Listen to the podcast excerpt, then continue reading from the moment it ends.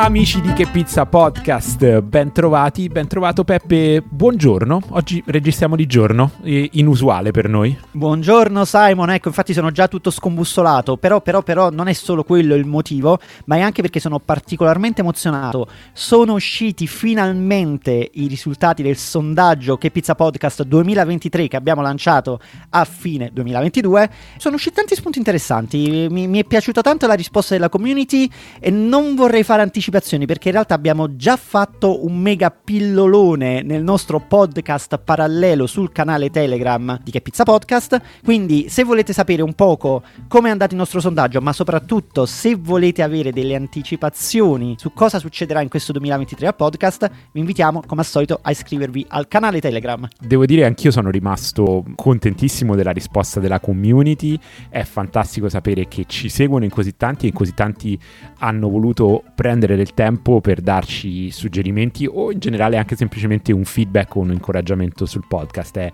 è favoloso e sicuramente uno degli obiettivi di questo 2023 che possiamo già anticipare è che vogliamo cercare di servirla sempre meglio questa community, vero Peppe? Ma a proposito di community, oggi ritorniamo con un format che ci eravamo lasciati alle spalle tanto tempo fa, ma che aveva già cominciato a coinvolgere la community. Di cosa parliamo oggi? Parliamo dell'alfabeto della pizza. Quarta puntata, quarta, puntata, quarta puntata. Ce la stiamo facendo, piano piano arriveremo anche alla Z, ma non oggi, non oggi, oggi ci fermiamo un po' prima. Ricordiamo come funziona, nell'alfabeto della pizza ci rimpalliamo delle lettere, una lettera dell'alfabeto alla volta, io e Simon, e per per ogni lettera troviamo un termine nel mondo pizza che cominci con quella lettera ovviamente, e che però possa avere a che fare con qualsiasi cosa, quindi anche le cose meno ovvie. E a proposito della community, come stavo dicendo, questo format lo abbiamo fatto evolvere puntata dopo puntata e già dalla seconda puntata coinvolgemmo anche i nostri ascoltatori, quindi ci facemmo mandare dei vocali per partecipare alla seconda puntata. Alla terza puntata facemmo una live sul nostro canale Telegram con altri membri della community dove ci rimpallavamo le lettere. Questa volta abbiamo voluto riservare la quarta puntata ai nostri iscritti al Buy Me Coffee. Vi ricordiamo che noi siamo su questa piattaforma di crowdfunding dove ci potete aiutare a sostenere economicamente il podcast con una donazione mensile o una annuale. Buymecoffee.com slash che pizza podcast trovate ovviamente i riferimenti in calce. E questa volta abbiamo voluto porre delle domande ai nostri iscritti a Buy Me Coffee a proposito, Simon, di Buy Me Coffee, abbiamo anche delle novità da raccontare a proposito del nostro progetto di crowdfunding, ma io direi le lasciamo più avanti nella puntata. Sarò tutto orecchi, anche se già le so in realtà le novità.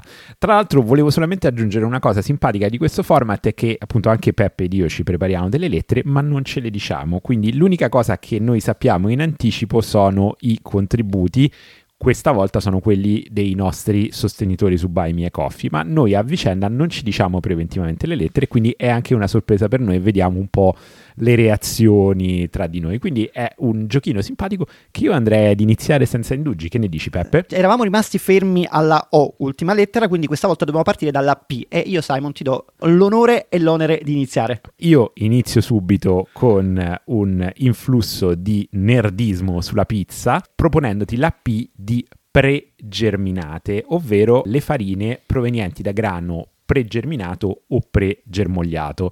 Mi scuso come al solito preventivamente per le bestialità che sto per dire, sono sicuro che tanti dei nostri ascoltatori che ne sanno più di noi, più di me nello specifico, sapranno anche darci dei contributi in merito, ma ti passo a parlare di queste farine di grano pregerminato, pregermogliato che stanno un po' rivoluzionando il mondo della pizzeria, direi. Io ne ho sentito parlare per la prima volta dal buon Luca Fusacchi, il pizzaiolo di Bordo che abbiamo conosciuto in una puntata della precedente stagione relativamente al segreto della bontà, della sofficità dell'impasto di Marco Quintili, che rimane una delle mie napoletane preferite qui e delle mie pizze napoletane preferite qui a Roma. E tra e... l'altro hai tirato in ballo Marco Quintili, che è stato anche per me il, eh, come si dice, il getaway pizzaiolo alle farine pregerminate. Io mangiai in una fiera una sua pizza che aveva maturazione di due ore ed era qualcosa di spettacolare. Due ore stiamo parlando di due ore, Simon, d- dici qualcosa di più. Beh, io sono andato un po' a cercare qualche notizia in più sulla germinazione del grano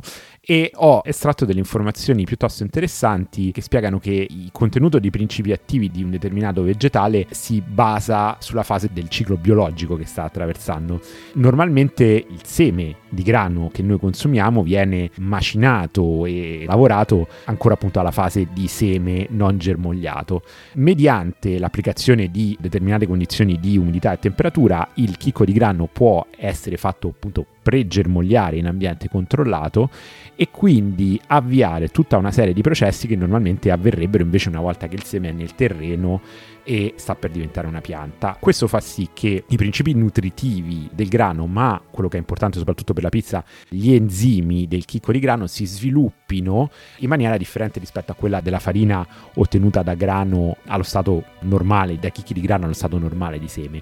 E quindi letteralmente si ottengono farine in un certo senso vive, cioè che hanno un contenuto di vitamine, ma soprattutto di enzimi maggiore. Questo spiega il perché la pizza che tu hai provato di Marco Quintilli, maturata solamente due ore, aveva comunque delle caratteristiche che di solito possiamo ricondurre a un tipo di impasti maturati molto più tempo. Ora, le farine che hanno almeno una percentuale di grano pregermogliato sono tantissime, anche dei marchi più commerciali si trovano addirittura al supermercato. Io nelle mie avventure di pizzaiolo casalingo ho avuto modo di provarne diverse e devo dire che i risultati sono effettivamente molto molto buoni, anche appunto per pizzaioli casalinghi che magari hanno meno capacità di controllare i processi di maturazione, quindi sono farine che sviluppano molto bene, producono una bellissima alveolatura, mantengono comunque un buon gusto del prodotto. Credo che come in tutti i casi ovviamente ci si aggiunga poi un bel po' di marketing, quindi sarebbe interessante prima o poi parlare con un tecnico delle farine di qual è il giusto contenuto di grano pregermogliato, quanto magari questa etichetta venga aggiunta solamente per questioni di marketing o quanto invece sia veramente un beneficio. Anche perché, ad esempio, la farina proprio utilizzata da Marco Quintili, che poi è, ne è un po' il testimone, che è la farina WS del Molino Magri, è una farina invece, ad esempio, estremamente difficile da trattare, molto, è, è, piuttosto difficile chiudere correttamente un impasto. Tra l'altro colgo l'occasione per ringraziare Claudio, uno dei membri della nostra community, Claudio Parisella, che a suo tempo me ne ha mandati diversi chili di questa farina e mi ha anche spiegato come utilizzarla. Con difficoltà però sono riuscito a ottenere dei buoni prodotti. Comunque questa era la mia P, diciamo questa nuova frontiera delle farine, quindi la tecnologia che aiuta la natura del grano a diventare un prodotto ancora più performante per le nostre pizze.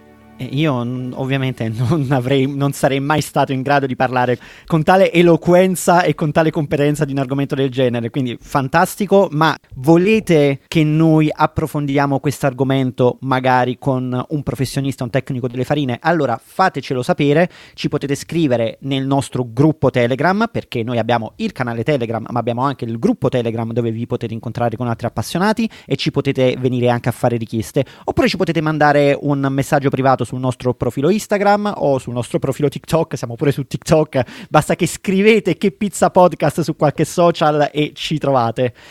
Simon, io passerei dalla tecnica a un personaggio che è anche una pizzeria. Quindi la mia P sta per Pepe in grani. Ah, Franco Pepe. Mi piace, mi piace molto, mi piace molto. Non possiamo non parlare dello chef, del pizza chef, del pizzaiolo, possiamo dargli tanti nominativi che ha un poco rivoluzionato il mondo pizza e non stiamo parlando semplicemente del suo prodotto che comunque è ad alti livelli, ma stiamo parlando proprio del suo intero concetto di pizzeria e dell'intero concetto di ospitalità. Franco Pepe, proprio per quei quattro gatti che non dovessero conoscerlo, è riuscito a mettere sulla mappa un piccolo paesino della provincia di Caserta chiamato Caiazzo, dove fondamentalmente non andava nessuno, e semplicemente recuperando un vecchio stabile nobiliare in decadenza ha messo in piedi una pizzeria con annesse camere da letto dove nel giro di pochi anni è riuscito ad attirare l'attenzione non solo degli appassionati di pizza o dei media che si occupano di pizza, ma è riuscito ad attirare l'attenzione dell'intera popolazione mondiale. Cioè c'è gente che viene dall'Australia solamente per mangiare la pizza di Franco Pepe e la cosa bella, proprio per non dire cose ovvie, perché ormai Franco Pepe lo conosciamo tutti, sappiamo anche l'impegno che ha con gli operatori del territorio. Abbiamo parlato in passato del fatto che lui sia stato nominato Cavaliere della Repubblica per ben due volte per i suoi impegni lavorativi e sociali, ma ultimamente noi ci possiamo rendere conto di come abbia raggiunto l'apice della sua carriera e sia entrato nello stardom della cucina mondiale perché lo vediamo sempre di più associarsi a chef internazionali di alto spessore. Recentemente ha avviato anche una serie di incontri con chef di vario livello, di cui perdonatemi adesso non vi dico il nome perché non ho la lista davanti, nella sua mini pizzeria all'interno della sua pizzeria chiamata Autentica, dove organizza esperienze di degustazione per poche persone, fino a 12 persone, ha organizzato per questo 2023 tutta una serie di incontri con chef da tutte le parti del mondo e che hanno anche una certa popolarità. Io, Simon, credo che sia impressionante quello che Franco Pepe, con la sua competenza, la sua ricerca e il suo essere anche una persona comunque semplice, perché ecco, io ho parlato di Stardom, ma non è sicuramente una persona che lo vedi nell'Olimpo dei VIP e non è per niente raggiungibile, anzi è una persona che comunque si mette molto a disposizione, soprattutto lo vedi spesso a fianco di youtuber. Lo abbiamo visto con il popolarissimo youtuber francese Alex. Guarda Alex, questo è il suino casertano, io lo chiamo cioccolata. This guy is absolutely Pazzo. Ok, Alex ha oltre un milione di follower, ma Franco Pepe non si è negato anche ai nostri amici eh, Gigi Atanasio, Vincenzo Viscusi, Antonio Pascarella, con cui hanno fatto un video quando hanno portato anche lo youtuber australiano, italo-australiano Vincenzo Splate. Quindi è una persona molto raggiungibile e io credo che sia fantastico il fatto che noi abbiamo questo campione d'eccellenza nel nostro paese, in un piccolo paesino del Casertano, che può relazionarsi con giornalisti da tutte le parti del mondo. E tra l'altro è arrivato anche a essere selezionato per una trasmissione televisiva. Io qua però lascerei parlare te, Simon, perché tu sei un fan di quella trasmissione. Stai parlando di Chef's Table su Netflix. Cos'altro? Cos'altro? Cos'altro?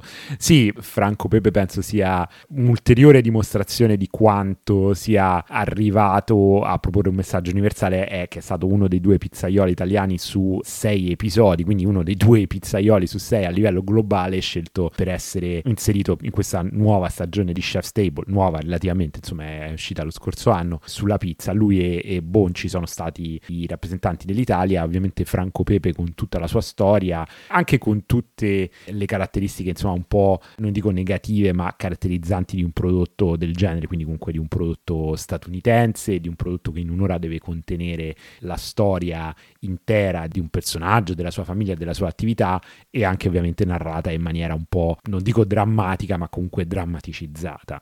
Il risultato finale credo sia stato un ulteriore accrescimento, non che ce ne fosse bisogno della fama e della leggenda di Franco Pepe e se tanto mi dà tanto come adesso da Sancho che era citato e presente nell'episodio di Bonci, da Sancho adesso si vedono in fila le persone con il trolley che vengono direttamente dall'aeroporto di Fiumicino a mangiare un pezzo di pizza a taglio, immagino che anche da Franco Pepe ci sia lo stesso tipo di fenomeno. Io ne avevamo già parlato, l'unica cosa che volevo aggiungere alla ottima panoramica che hai fatto tu Peppe è che primo io da Franco Pepe non ci sono ancora stato e questa è una cosa che va risolta quanto prima. Secondo è che credo che Franco Pepe sia una delle persone che più stanno avvicinando la pizzeria al concetto di ristorante stellato. Tu hai parlato di accoglienza, di ambiente, credo per quello che ho visto che ecco, lui veramente sia un passo dal potersi meritare un riconoscimento del genere, cioè un'eccellenza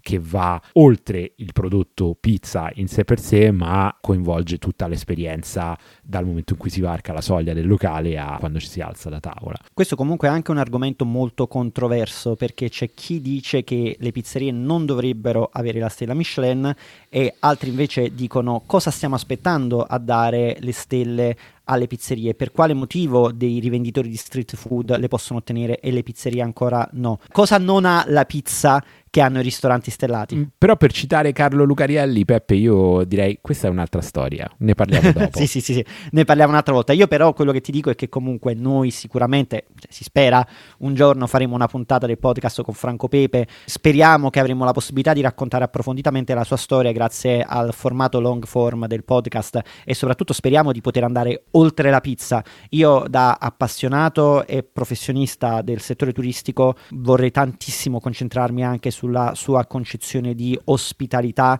e di sviluppo del territorio grazie anche al turismo. Però ecco, come hai detto tu, ne parleremo in un'altra occasione perché adesso abbiamo una terza P e questo è il contributo di uno dei nostri membri di Buy Me Coffee che è Valerio Valle. I nostri iscritti potevano decidere di mandarci un vocale o di mandarci una mail al nostro indirizzo ciao at chepizzapodcast.it anche voi se volete scriverci potete farlo su quella mail e Valerio ci ha mandato una mail che io adesso andrò a leggere P come precotte quanto impatteranno le basi precotte nel futuro della pizza? Io credo, come ci sta già dimostrando Scuderi, ma anche Nico Romito con il suo pane precotto e congelato, o Renato Bosco, che se non sbaglio vende il suo doppio crunch in autogrill, che la maggior parte degli italiani medi siano pronti per accettare che una pizza può essere buona e di qualità anche se precotta o surgelata. Ovviamente questo discorso non vale per tutte le tipologie di pizze, come ad esempio la napoletana, che probabilmente non potrà mai essere superata né raggiunta da una versione precotta o surgelata, ma sicuramente per la pala alla romana, la teglia e altri tipi di pizza moderni sì. Questo apre le porte, o meglio, accelera sempre di più alla possibilità di numerosi progetti da parte di grandi aziende di creare rapidamente catene di pizzerie, senza necessità di persone specializzate, basate solo su marketing e l'utilizzo dell'immagine di un pizzaiolo di successo, producendo pizze in vere e proprie industrie. In parte questo è già realtà da tempo, ma credo che nei prossimi anni ci sarà una notevole impennata. Voi che ne pensate? Sarà un bene per la pizza o un male?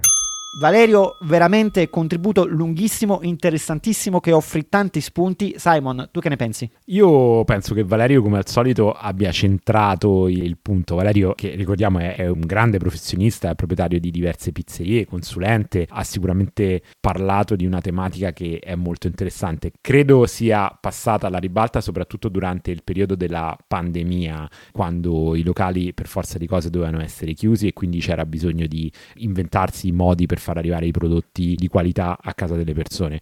Ma adesso, soprattutto anche con gli esempi che ha citato Valerio, ad esempio Alessandro Scuderi, ci sia un modo per avere dei prodotti di qualità senza doversi improvvisare pizzaioli casalinghi, però con una qualità e una resa molto costante. Quindi è sicuramente interessante e sicuramente una bella frontiera. Sarà interessante vedere come si sviluppa l'argomento. Simon, io ti perdono per aver detto una parolaccia, solamente perché anche io successivamente la dirò. Quale, qual è questa parolaccia, Peppe? È una parolaccia che tra l'altro è legata alla nostra lettera. Hai utilizzato la parola pandemia che noi volevamo totalmente bannare dal nostro vocabolario per questa stagione. Però ti perdono perché anche io dopo dovrò fare un accenno. Comunque non ho molto altro da aggiungere. A parte il fatto che sì, sono d'accordo con Valerio quando dice che molte tipologie di pizza si prestano a essere surgelate, non tutte purtroppo. È vero che ci sono molte tipologie di pizza che si prestano a essere surgelate. È anche vero, e sono d'accordo su questo con Valerio, che la napoletana invece è una tipologia di pizza che deve essere assolutamente mangiata fresca. Però anche da quel punto di vista sono stati fatti esperimenti interessanti. Sottolineo il termine interessante perché comunque non ci avviciniamo sicuramente all'impatto gustativo che può avere una pizza napoletana sfornata di fresco, ma se fino a poco tempo fa noi non pensavamo che fosse possibile, anzi noi proprio rifugivamo il concetto di una pizza napoletana surgelata, abbiamo assistito a molti tentativi di pizza napoletana criogenizzata, giusto per utilizzare un termine fantascientifico, in realtà il termine sarebbe abbattuto, e poi rigenerata successivamente in forno domestico, mantenendo comunque un certo grado di morbidezza e tra virgolette di freschezza. Le virgolette sono obbligatorie perché comunque non sarà mai una pizza come fresca di forno, ma sicuramente è molto più vicina a una tipologia di esperienza simile rispetto a quello che avremmo mai potuto immaginare tanto tempo fa. Comunque Simon, io sono contento che Valerio ci abbia fornito un contributo aggiuntivo perché io per la prossima lettera, la Q, non ho assolutamente niente, Ah. ma so che tu invece hai qualcosa. E qui invece io ti sorprendo, Peppe, perché io ho la Q di quadrati, cioè metri quadrati e in particolare dei 1300 metri quadrati della nuova pizza più grande del mondo che molto campanilisticamente è stata annunciata dalla stampa mainstream italiana come l'ennesimo record che ci hanno strappato. Non so se tu sei al corrente di questa Assolutamente no, mi cogli veramente impreparato. Ti colgo impreparato, comunque vado a citarti un, una notizia ANSA addirittura, quindi la nostra prestigiosa agenzia di stampa ANSA, che parla di questa pizza gigantesca creata in un hangar di Los Angeles, è una pizza, manco a farla apposta, pepperoni, quindi la classica pizza pomodoro, formaggio e salame, salamino piccante, che è stata creata da, diciamo, in un evento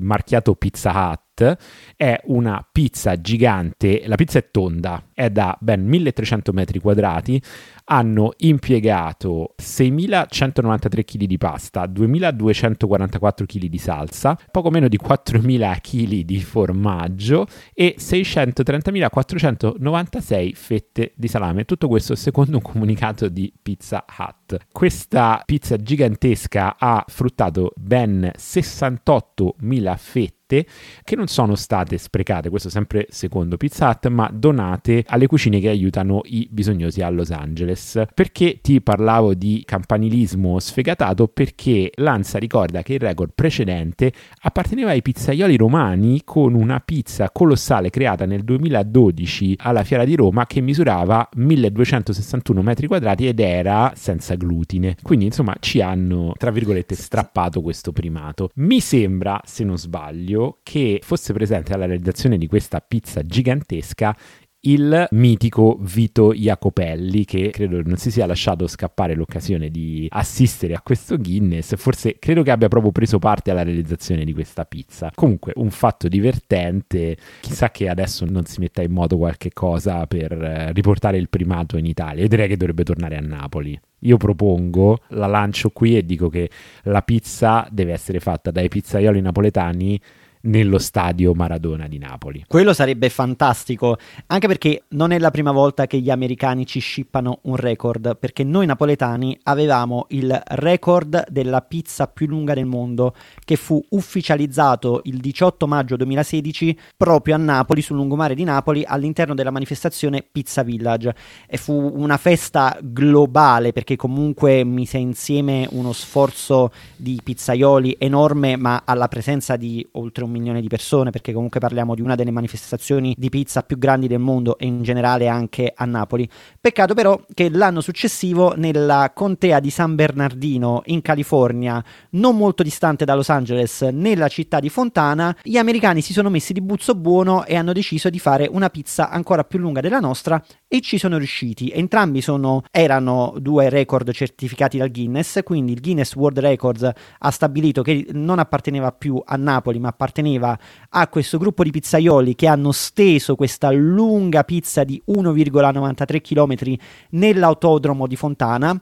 Io personalmente all'epoca mi incazzai parecchio. Mi incazzai soprattutto perché fu un tentativo un po' pietoso di replicare il successo napoletano, perché mentre a Napoli fu effettivamente una festa enorme, aver realizzato questo evento all'interno di un autodromo e soprattutto averlo tenuto chiuso al pubblico, perché io lessi molto all'epoca di questo evento e ci furono molte lamentele del fatto che al pubblico non venne dato possibilità di accedere durante la realizzazione della pizza, solamente successivamente li fecero entrare, ma la pizza era in condizioni pietose anche perché ti lascio immaginare il tipo di pizza che hanno fatto. Ecco, una delle cose che mi fece molto arrabbiare è che se a Napoli noi avevamo effettivamente sfornato una pizza fresca, quindi con un impasto realizzato alla maniera tradizionale, quindi preparato sul posto e poi steso lungo queste enormi tavolate, in America hanno scelto la via facile con un impasto prefatto e precotto sul quale non hanno fatto altro che versare gli ingredienti e fatto passare i forni elettrici.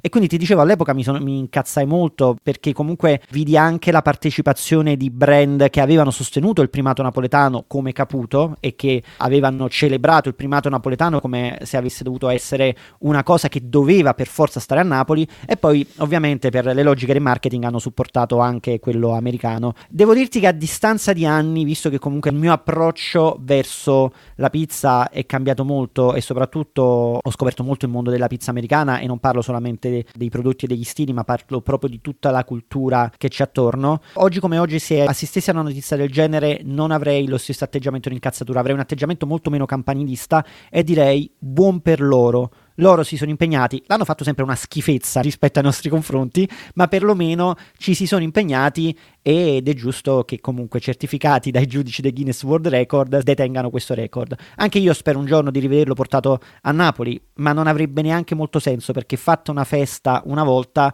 dopo saprebbe di minestra riscaldata e quindi sì, con molto più piacere vedrei una pizza come l'hai proposta tu, la più grande pizza tonda nel mondo, cucinata all'interno dello stadio Maradona.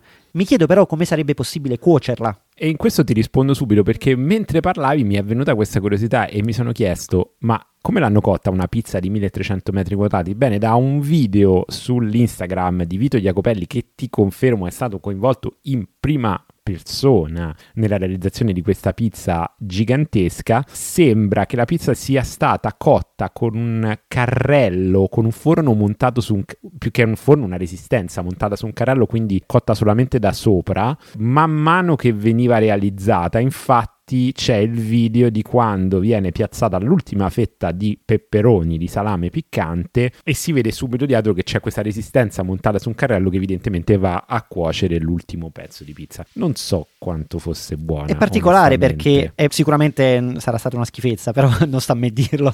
Però è particolare perché effettivamente il, i forni montati su carrello sono quelli che hanno permesso di cuocere la pizza più lunga del mondo, sia a Napoli che negli Stati Uniti, con la differenza che a noi erano forni a legna e a loro erano forni elettrici però là me lo immagino il forno che scorre lungo delle tavolate, ma qua una pizza tonda, larga. Devo vedere il video, lo dobbiamo linkare, lo linkeremo nel commento all'episodio. Sì, un po' concludiamo un po' anni 80 questa cosa della pizza più grande del mondo. Un po' fa un po' scommettiamo che. Molto americana comunque. Molto americana se... e un po' anni 80. Uh, sì, anche se comunque è inutile che ci frusciamo perché noi napoletani abbiamo cercato di partecipare a tutti i record di pizza del mondo, quindi non, non stiamo a fare tanto i superiori.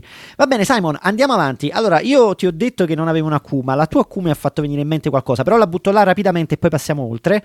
Tu hai detto la Q di quadrati, io dico la Q di quadranti metodo dei quadranti per cuocere la pizza a casa. Ci vuoi dire qualcosina di più, proprio in due minuti? Mamma mia, Peppe, mi, mi, inviti a nozze anche perché mi permetti di citare il nostro primissimo ospite, cioè Sergio Mura. Cari amici della pizza fatta in casa, bentornati nel mio canale per questo nuovo video. E anche fare un po' una ramanzina a tutti quelli che si lamentano degli strumenti a loro disposizione. Beh, il metodo dei quadranti è un metodo che è stato non so se inventato, ma sicuramente diffuso dal caro Sergio Mura, che salutiamo, uno degli youtuber più longevi e più prolifici del mondo pizza ed è un ottimo modo, ricordiamo che in un forno a legna, comunque in un forno di grandi dimensioni, la pizza viene girata con maestria con un palino per farla cuocere omogeneamente. Tutto questo non può avvenire nei forni casalinghi come ad esempio il mio amato Unicoda 12. L'Unicoda 12 che spesso viene criticato aspramente online perché è troppo violento, brucia, brucia la pizza. Eh, vedo anche un altro amico del podcast, eh, Juan Abanto, il tipo zero, che spesso gli viene chiesto, ah ma come fai a far uscire le pizze dall'uni senza bruciarle. E il metodo dei quadranti è un metodo semplicissimo, geniale, per cui si inforna la pizza, ovviamente con attenzione, perché stiamo sempre parlando di forni che arrivano a 500 gradi, dopo 30 secondi esatti si estrae, si gira di 180 gradi, si cuoce altri 30 secondi, si estrae di nuovo, si gira la pizza questa volta di 90 gradi e dopo 15 secondi si ripete l'operazione girandola di 180 gradi. Detto così sembra complicatissimo e che ci voglia la bussola per cuocere la pizza, in realtà è lampante e logico e assicura pizze cotte quasi sempre alla perfezione, a meno che non si faccia come me e ci si dimentichi la pizza in frigo mentre si chiacchiera in forno, mentre si chiacchiera con gli ospiti. Grazie ancora una volta per una eccellente spiegazione tecnica. Simon, che cosa hai per la R? Peppe, per la R in realtà ho un termine che si ricollega all'interessantissimo intervento di Valerio prima, cioè riscaldata, la pizza riscaldata. Allora, il riscaldare la pizza è un'azione comune nel caso di prodotti come eh, la pizza in teglia romana, che comunque è proprio realizzata per restare in esposizione sul banco ed essere poi... Quindi in realtà tu avresti potuto utilizzare anche la R di romana. Non proprio, non proprio perché voglio lanciarti un po' una provocazione anche un po' sulla scia di quello che ha proposto Valerio con il suo intervento. Quindi la pizza in teglia romana è fatta apposta per essere porzionata e riscaldata e servita, quindi in un certo senso rigenerata. Anche la pala viene realizzata in questo modo, la pinza, che credo sia un prodotto che poi è stato studiato appositamente proprio per essere cotto e poi addirittura surgelato, abbattuto e poi riscaldato in casa. Meno felici sono gli esperimenti di riscaldare appunto le pizze da consumare al piatto, come la pizza napoletana, la pizza romana e comunque in generale tutte le pizze tonde che vengono servite in pizzeria. Io devo confessare qui, e questo è un podcast intimistico, che io sono un grandissimo fan della pizza fredda, ma dico fredda presa dal frigorifero e mangiata. E secondo me, se un impasto è veramente buono, è buono anche freddo di frigorifero. Ma volevo chiederti se secondo te può esistere una maniera adatta per rendere la pizza napoletana trasportabile, dico trasportabile oltre i confini del delivery, ma poi riscaldabile, rigenerabile, quindi riproporre l'esperienza anche in un contesto casalingo. So che probabilmente non si parlerebbe più di napoletana verace nel senso stretto della parola, ma sempre alla luce di quello che diceva Valerio, io mi ricordo ad esempio che alla prima città della pizza, quella la prima dove andammo insieme come che pizza podcast, Francesco e Sasan Martucci presentarono, mi sembra, un loro box che riproponeva l'esperienza delle loro pizze con possibilità di essere consegnate a casa. Non so poi che fortuna abbia avuto questo esperimento, quanto sia stato diffuso, ma ti volevo chiedere qualche delucidazione in merito mi cogli un po' impreparato. Però tu, Simon, con questo argomento mi dai un ottimo assist per la mia R, perché la mia è la R di Rider.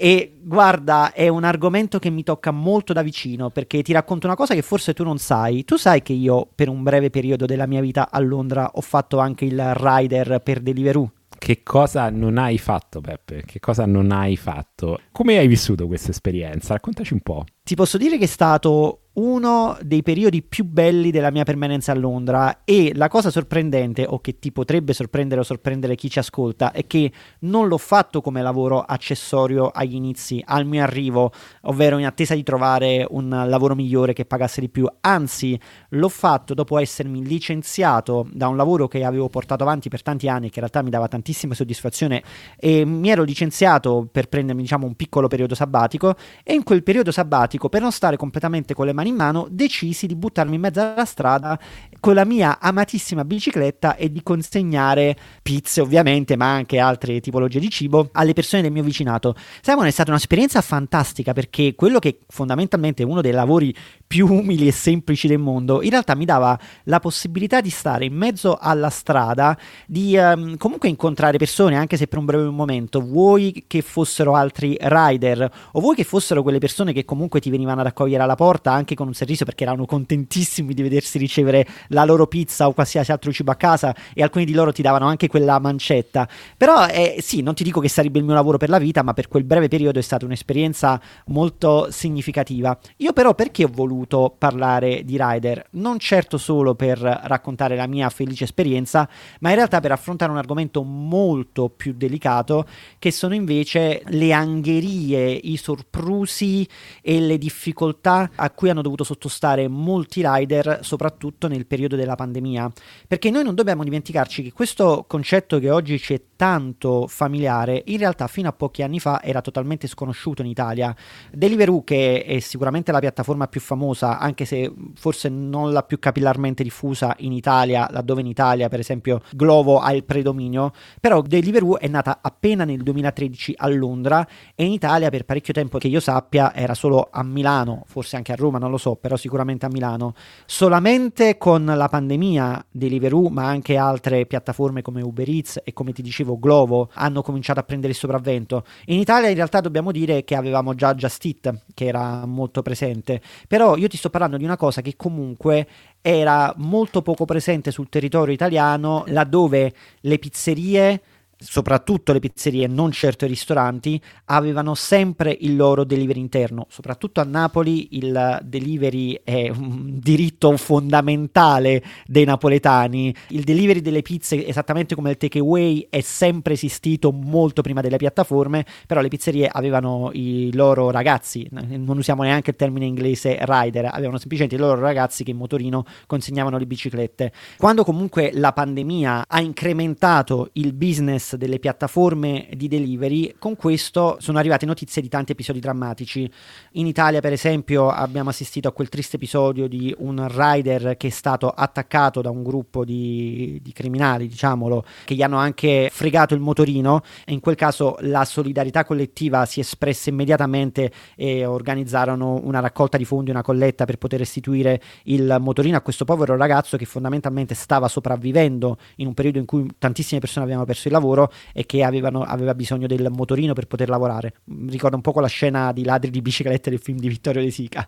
Però non è, non è l'unica cosa alla quale purtroppo abbiamo dovuto assistere. Negli Stati Uniti abbiamo visto persone che esplodevano sotto lo stress del burnout per dinamiche legate alle consegne delle pizze. Mi ricordo per esempio di questo tipo che pianse, che pubblicò un video e pianse di fronte alla telecamera perché per poter andare a consegnare una pizza che, la cui consegna gli veniva pagata 3 dollari o 4 dollari e mezzo, non ricordo, ma comunque una cifra veramente esigua, aveva dovuto per forza di cosa spendere 2 dollari di parcheggio perché la persona a cui la doveva consegnare si trovava all'interno di un'area che non prevedeva parcheggio libero. E di episodi del genere ne abbiamo visti tanti durante quel periodo. Abbiamo visto anche le lotte sindacali dei collettivi dei rider in Italia che hanno voluto chiedere che la loro professione fosse regolamentata e non fosse alla mercé delle decisioni delle piattaforme e mm, non ci sono stati enormi passi in avanti da questo punto di vista e se pensavamo che ci eravamo lasciati questi tristi episodi alle spalle nel momento in cui siamo usciti dal lockdown,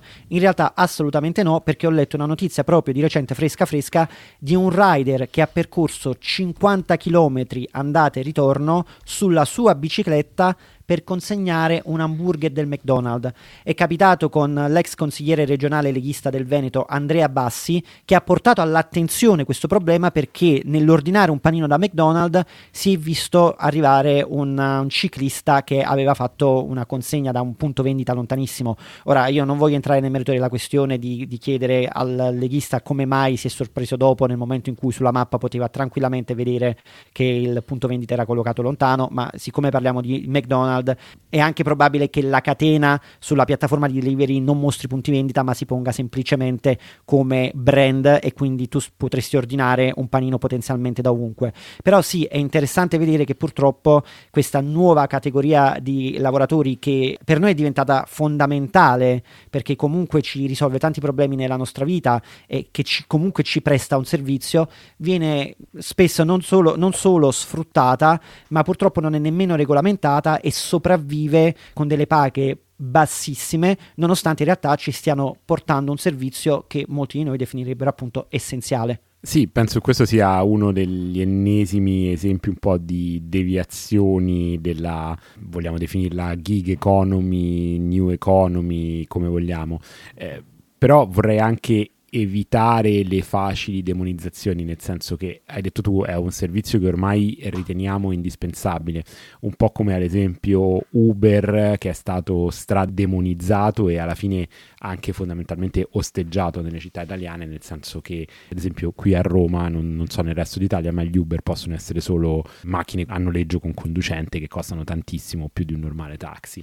Ovviamente ci sono le storture, ci sono le deviazioni, c'è chi ne approfitta di queste cose, ma sono anche piattaforme che hanno permesso ad esempio a tutta una serie di ristoranti che magari non potevano permettersi una struttura propria interna per il delivery invece di poter espandere il loro mercato, offrire il prodotto anche oltre oltre il loro mercato locale. Quindi è auspicabile, come in tutte le cose, non tapparsi gli occhi, le orecchie e il naso davanti al progresso e dire assolutamente no, deve essere cancellato, però ovviamente sì, evitare episodi come quelli che hai citato. Tra l'altro, ovviamente sono lavori che nascono per essere cose temporanee, ma invece poi diventano una vera e propria professione per tante persone, per tanti ragazzi, per tante categorie di persone che magari hanno problemi a trovare un'occupazione stabile in un altro modo. Questo sicuramente va, va rilevato e, e vanno, vanno, tutelati.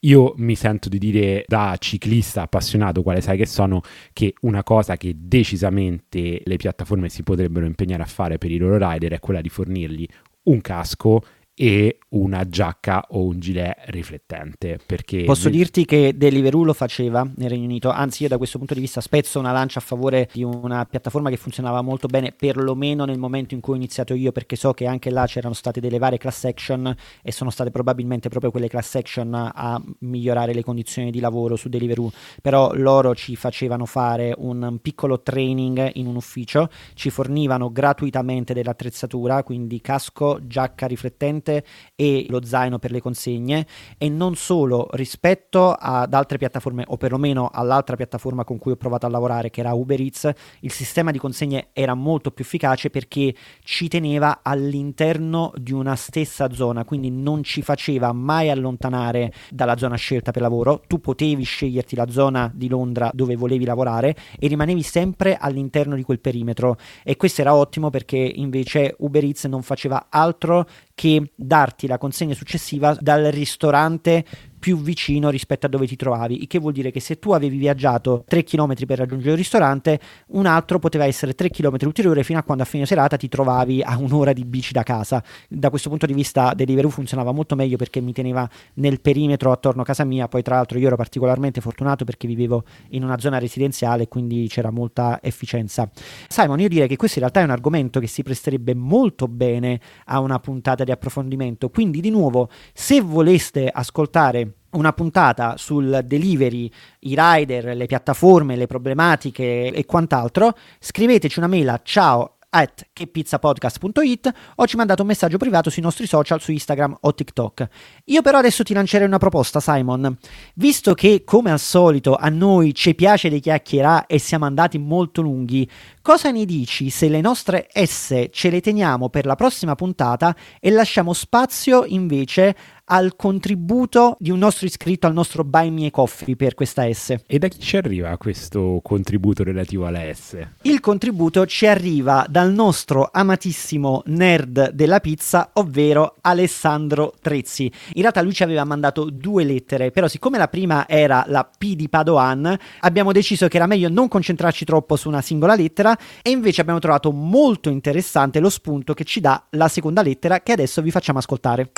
Eh, l'altra lettera invece è San Paolo, città del Brasile, di cui si sente parlare molto poco e che invece abbiamo già discusso nel, nella chat, eh, essere una delle città con più pizzerie al mondo, non forse la, quella con più pizzerie al mondo, ma comunque molto importante, dove da guide Modernist Pizza si evince che tanti pizzaioli stanno facendo qualità, stanno portando uno stile un po' diverso. E comunque il Sud America si conferma insieme all'America, insieme al Giappone, un'altra um, grande parte del mondo dove la pizza si consuma largamente. Ciao, buona giornata. San Paolo, vi ricordate, ne abbiamo già parlato nella puntata dedicata a Modernist Pizza dove abbiamo anche intervistato Nathan Mirvold e sì, una delle città con più pizzerie al mondo, sicuramente non quella con più pizzerie al mondo, non abbiamo un computo globale, ma sappiamo che a San Paolo ci sono almeno 4.000 pizzerie, mentre a Napoli ce ne sono più di 8.000, quindi da questo punto di vista Napoli come al solito doppia e vince su tutti. Però sì, San Paolo capitale della pizza del Brasile, con un'altissima comunità di oriundi italiani. In realtà la più grande comunità di oriundi italiani al mondo e anche questo, la, lo sviluppo della pizza in quella particolare città è tutto dovuto al fenomeno dell'immigrazione che avvenne tra la fine dell'Ottocento e l'inizio del Novecento. Tantissime persone dall'Italia, soprattutto dal meridione, emigrarono alla volta del nuovo continente, molti andarono verso gli Stati Uniti e il Canada, altri invece si diressero verso il Sud America perché era una terra ricca di terre da coltivare e molti meridionali sappiamo vivevano di agricoltura e quindi cercarono molte opportunità da quelle parti. Molti di questi invece erano anche dei professionisti protagonisti appunto della pizza, esattamente come è avvenuto negli Stati Uniti e è avvenuto anche nel Sud America. Infatti Trezzi cita San Paolo, ma dice in generale la pizza del Sud America, Modernis Pizza, ma anche serie video sulla pizza che potete trovare su YouTube, ci insegnano che anche in Argentina una certa tipologia di pizza è molto popolare e ha delle abitudini tutte locali. San Paolo in particolare si distingue non solo per l'elevato numero di pizzerie e per la presenza di oriundi italiani, ma anche perché è una città che alla pizza ha dedicato un'intera giornata, il dia da pizza che è il 10 luglio. Ti posso citare anche la pizzeria più antica di San Paolo, che è la Cantina Casteloes, che ovviamente starò pronunciando in maniera pessima, macellando la lingua portoghese, che è stata fondata nel 1924 e che è tuttora attiva. Io ho visto un video su YouTube bellissimo di un giornalista del posto che andava a mangiare e ne, ne viveva tutta la storicità e sembrava proprio una di quelle antiche pizzerie napoletane nel, nell'arredo, nello stile, nell'atmosfera che trovavi. E io, Simon, ti dico la verità, andare a San Paolo è uno dei miei sogni probiti per quanto riguarda i tour di pizza. Noi, tra l'altro, abbiamo un membro della nostra community, tra l'altro iscritta anche a Buy Me Coffee, Emanuela Centra, che in questo momento è in Brasile, ci sta dando anche un poco di notizie aggiornate in diretta sul posto e sulla situazione pizza là e ci ha chiesto specificatamente di fare una puntata dedicata alla cultura della pizza in Brasile e non solo, anche della cultura della pizza in altri paesi. È una cosa che sicuramente faremo, il nostro desiderio sarebbe sempre quello comunque di poter andare sul posto, anche se comunque non, non sarà sempre possibile, però sicuramente potremo dedicare delle puntate specifiche a questo argomento, un po' come abbiamo fatto con la pizza a Milano, ma pensavo magari Simon che questo potrebbe essere un ottimo contenuto bonus per il nostro Buy Me Coffee, dedicare una serie di puntate alla cultura della pizza nei vari paesi. Eh, sì, esattamente, uno dei contenuti bonus che noi proponiamo ai nostri abbonati e a chi ci sostiene su questa piattaforma di crowdfunding. Ma Peppe, tu a inizio puntata parlavi di una novità, giusto, per il nostro Buy Me Coffee. Qual era? Sì, guarda, me la stai proprio buttando così elegantemente. Adesso entriamo in, mo- entriamo in modalità marchetta, come dicono i nostri amici di Juicy Tap. Però scherzi a parte, ragazzi noi vi vogliamo davvero ringraziare per il sostegno che ci avete dato fino adesso e infatti prima di raccontarvi la novità voglio cogliere l'occasione per nominare uno a uno quelli che si sono iscritti a un abbonamento mensile o annuale sul nostro Buy Me Coffee che sono, li leggo dalla nostra lista, Valerio Valle, Daniele, di cui non abbiamo il cognome, però proprietario della pizzeria IG Pizza a Milano e che ci ha anche ospitato una volta e per questo ancora lo ringraziamo, Giuseppe Seminara, Mirko Savoia, Alessandro Trezzi, il nostro nerd della pizza, Gino Castangia, Emi, ovvero Emanuela Centra che ora è in Brasile, viaggiatore gourmet che si chiama Claudio Sacco e non Andrea Sacco come ho sbagliato in un'altra puntata, e Francesco Crifo. Queste sono le persone che hanno deciso di donarci 3 euro al mese o 30 euro all'anno per sostenere economicamente il nostro podcast. E vi diamo anche un'anticipazione del sondaggio di cui abbiamo parlato all'inizio e che potete ascoltare nel pillolone sul canale Telegram. La maggior parte di loro ha detto che ci sostiene solamente per il gusto di sostenerci. Non hanno un particolare interesse a ricevere contenuti speciali e questa cosa a noi ci fa tanto piacere perché vuol dire che state apprezzando il lavoro che stiamo facendo. Nonostante ciò noi ci teniamo a darvi qualcosa in cambio per per questi soldi. Fino adesso vi abbiamo dato delle puntate in anteprima, molte di queste anche in versione integrale con contenuti aggiuntivi, in un paio di occasioni anche dei contenuti video e abbiamo introdotto anche delle puntate bonus. E qui arriva la novità perché abbiamo deciso di aggiungere un ulteriore livello al nostro Buy Me Coffee. Cosa significa?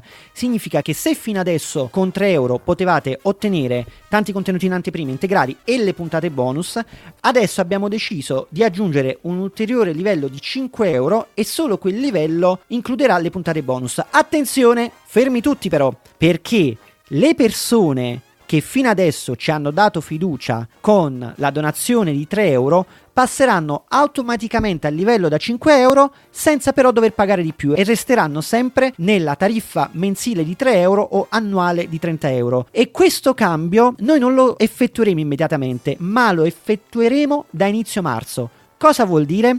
Vuol dire che se in questo momento vi iscrivete al nostro Buy Me Coffee all'unica tier che è quella da 3 euro, automaticamente verrete passati a quella da 5 euro continuando a pagare 3 euro. Quindi lo so che sembra un po' una promozione da baffo, Simon, però per noi è anche uno stimolo per invogliarvi a venire da noi. Noi cerchiamo di portarvi molti più contenuti. Ovviamente cerchiamo anche di incrementare, di far crescere il podcast. Ecco perché l'aggiunta dell'ulteriore tier da 5 euro, perché potrebbero arrivare altre persone dopo che decidono di iscriversi con quella tariffa e quindi ci aiuterebbero a sostenere ulteriormente il podcast. Ma allo stesso tempo vogliamo darvi la possibilità di venire da noi ancora prima che questa cosa diventi effettiva, così che allarghiamo la nostra community di sostenitori e possiamo andare verso il futuro, verso nuovi ed entusiasmanti progetti. Chissà, fino in Brasile forse? Magari. Fino in Brasile, Simon, noi porteremo la nostra gioia e il nostro entusiasmo ai quattro angoli del globo, perché tu lo sai, Simon, questa cosa noi la facciamo sempre con il cuore, sempre con tanta passione e sempre Per amore della pizza. Non ha prezzo! Chiamate velocemente! Memorizzate il numero! Alla prossima!